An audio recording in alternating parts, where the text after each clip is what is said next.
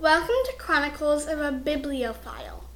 This is a podcast exploring books, stories, and the people obsessed with them. I'm the librarian. My job in the podcast is to get, select, and organize books. P.S. Bibliophile means someone who really likes books. I am the chronicler. My job is to record and publish the very audio you are listening to.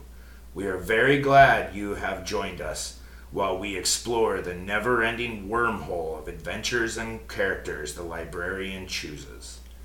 Our goal is to share with you the books we love and don't, to give you family recommendations and heart touching books everyone's sure to enjoy. Let's go! Welcome to episode 15. Hello, librarian. What book adventure are we talking about today? Hello, chronicler. Today we're talking about um, Mossflower by Brian Jacques. Jacques. Jacques, yes. Excellent. Why don't you tell us all about it? This is the prequel to Redwall, but it was written before, I mean, it was written after Redwall.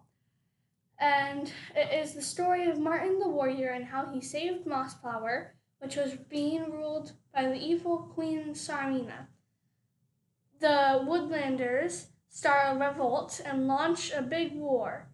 Martin goes on an epic journey fighting, fighting off sea rats and meeting other warriors. In this book, we learn the perilous origin story of the mystical sword. yes, in Redwall, uh, for those of you who listened to our uh, review of that book, uh, uh, Matthias, who was the main character, hero mouse of that book, uh, found a long lost sword of Martin the Warrior, uh, which is very special. So this is a book that tells us a little bit about where it came from. And I said Martin the Warrior was a visitor to Mossflower, so he's not a mouse that grows up at Mossflower like Matthias was. Uh, he was from the north and a, from a band of warrior mice from the north, but he headed south um, with his father's sword, and he becomes friends with the woodland creatures, which is the uh, kind of prey. Uh, you know, the the evil creatures uh, that live in Kotir are predators, and the woodland creatures are kind of the prey creatures. Uh, and after he learns of the evil Saramina and her horde of uh, soldiers, he goes on a quest to find Boar the Fighter. And Boar the Fighter is a big famous badger. And of the woodland creatures, the badgers are kind of the one exception of like a pretty tough uh, animal. So there's always kind of a badger around in both of these books who is the toughest person. But he's sent to find this very famous badger who had left to go to this kind of traditional long lost badger mountain. Um, and on his quest, he and his friend Goff, who is a funny mm. mouse, meet Log-a-Log, a shrew, and find they do find Boar the fighter, and Boar makes Martin his famous sword out of the broken sword that had been his father's. And so Martin and the other friends he gathers return to Mossflower on a ship that they stole from evil sea rats. Martin leads the woodland creatures and they flood Kotir with water from the river, which is a creative, fun uh, plan involving the moles who do lots of digging. And then they fight a great battle, uh, and the Martin defeats the uh, leader Sar- uh, Tsarmina of the uh, bad guys in a epic battle. And then the gentle healer mouse, uh, the Abatus mouse, uh, plans the rebuild of the building that they flooded and kind of destroyed into the famous Redwall Abbey of the first uh, book. And so, yeah, it's another, like Redwall, this is an ep- epic adventure story. So it's lots and lots and lots of things going on. I do have to say, compared to Redwall, this book has a lot more fighting and war and bloody deaths and detail about those bloody deaths. Yeah, it's definitely a more violent book, and I can't remember what age we said Redwall was for, but I would probably say that uh, that uh, Mossflower is more violent. So yeah, twelve and up, maybe thirteen and up. maybe even. It's it's a great book, and and it's I really enjoyed it. It's definitely like a Lord of the Ringsy type uh, adventure type thing, uh, but it is it there's a lot of fighting and a lot of bad characters, and some good characters do die. Um, okay, who was your favorite character? My favorite character was Lady Amber. Lady Amber is the fearless squirrel queen who is a master archer. All of the squirrels are like archers. Um, and she's courageous, strong, and amazing. Yeah, and the squirrels are also kind of like the ninjas of the woodland creatures. Like they just disappear through the trees like super fast, and they always seem to be like spying and and up in the trees when the other creatures never know they're there.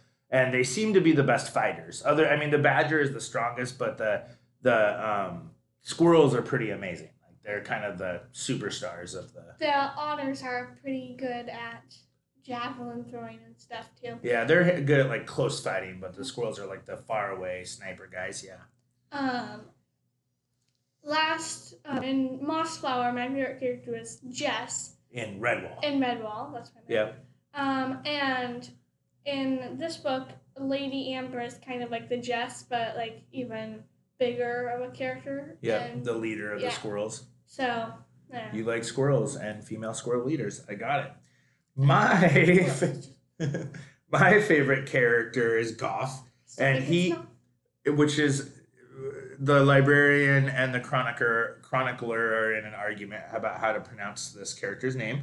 Um, but I'm naming him Goff, and he is a mouse who is calls himself the um, a mouse thief. I think uh, or the- actually calls himself. Yeah, he does like- lots of times. He says, "I'm the prince of mouse thieves." Um, it also narrates him. Never mind. who is Martin's best ally. He is positive and boisterous. He is a singer, so he's like a poetry singer, and he's very funny. He's definitely like the comic relief of the book. Um, he's a goofy character, but the reason I really liked him isn't because he's so silly and funny, but he is also one of the very most loyal characters. Um, he is extremely loyal and a great friend and positive. Um, and at one time in the book, you think that perhaps he has died or been lost, and I was so sad. And then luckily they found him, and I was very happy. Um, but he also has a like unshakable love for another mouse named Columbine, uh, who and he is very brave. And uh, maybe his one character flaw is he could be a little more humble because he often says he is the very best of everything. So, uh, but that is my favorite character, the silly mouse Goth. The one problem I have to say that I have with this book is that like half the characters you can't understand a word of. yes, many of the Woodlanders speak very weird language. Uh, like mo- they'll have like uh, mole accents or stuff that make them pretty tough to understand. And it is written in a little bit of that kind of old uh, European, like kind of Lord of the Ringsy type, uh, old Englishy type of pattern as well. So, episode 15 brings with it a brand new uh, question or a new section for us. We are going to approach our favorite scene in the book or our favorite theme of the book. So, librarian, what is your favorite scene? My favorite scene was when the mask, also known as Patchcoat, tricked Fortunata and Tsarmina and helped Fer- Ferdy and Coggs escape. Yeah. So the mask was a uh, was an otter who was a master of disguise. And He com- was the brother of like the kind of the leader of the otters. Mhm. And he was a kind of weird otter that people didn't interact with very much. He lived by himself. Uh, but he was, when they called on him, he could pretend to be a fox or a stoat or a weasel or a, like all kinds of things. It was pretty amazing. A squirrel. Um, but he turns himself into a fox and goes inside and lives with the bad guys. And he's so good at it that they don't even realize it for a long time. And he ends up saving two young uh, hedgehogs. Hedgehogs. Yeah. He's a very brave character. And I would have been maybe chosen him as my very favorite character if he would have survived the whole book. Uh, sadly, he does not make it very long in the book, but he is a cool experience, and that's a good, uh, eh, fun scene for sure. Mhm. Uh, my favorite scene was the escape of Martin and Goth from the Frog Marsh and Snakefish.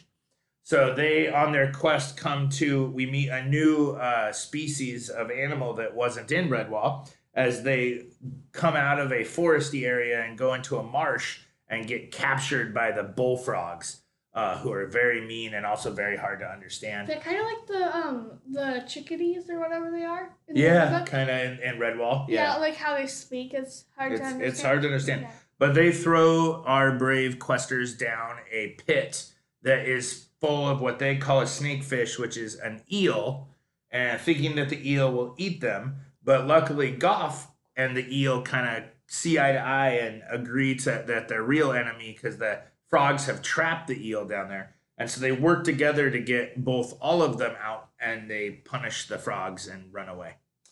Um, it was very scary and kind of an unexpected scene, which is why I liked it. But let's move on to the most important part. What how, did you rate this book? How many hearts are you giving to Mossflower? Um, I um I'm dipping kind of low for my standards actually. I'm going with three and a half. Okay. Um, I really don't like how impossible like half the characters are to understand, and I think sometimes the details kind of go on and on. Hmm. Yeah, I can see that. A little too much commitment to making it a maybe believable book with different accents and stuff where they could have had better characters if we could understand what they were saying a little bit more. I also there's a lot of violent scenes and stuff, and again, like I said before, details about those violent scenes. Yeah, it's very, very violent. That's true. Um, yeah, I'm only gonna give it three and a half stars. Also, actually, um, for essentially the exact same reasons. It's a good book. I do like adventure quest books, and the adventure quest part of it, and the bravery and the loyalty of some of the characters, and the goodness of the good guys is all awesome and great messages and stuff. Uh, there's some very believable bad guys that are very bad, uh, but uh, it is just too violent, and it is, uh, like you said, a little bit hard to understand a lot of it. So, three and a half stars from both of us, Wow. and we we agreed. Yeah, that's, kind of pretty funny. random. Not random, but pretty rare. All right, let's move on to The joke time. Joke time. All right, you can go first. What jokes do you have? What is the poorest kind of plant? What is the poorest kind of plant? I don't know. A vine, because it can't support itself. That's a legitimately good joke. All right, what else do you have? Why did the tree pull off the highway in a hurry? Why is a tree driving? Is the better question, but okay, why? It desperately needed to relief itself at the forest stop. Terrible. All right. When should a mouse carry a, carry an umbrella? When it's raining? When it's raining cats and dogs. what happens when you look or when you lock a mouse in the freezer? They freeze? You get mice cubes. Oh. Come on. No, never, I tell you. All right. Um, hmm. Thank you for listening, listeners. We will see you next time. Don't forget that an open book is an open portal. Actually, that is very true, and our famous awesome closing. However, we forgot to say what we're reading next week. That's my fault. So, what book have we chosen for next week? Um, next week, Chronicler, we will be talking about Fablehaven, Rise of the Evening Star, the second book in the series, by Brandon Mull. Yeah, so we read the first Fablehaven, and we are excited because it was a great book. So, if you'd like to read along with us, pick up Fablehaven, Rise of the Evening Star, and we will talk to you next episode.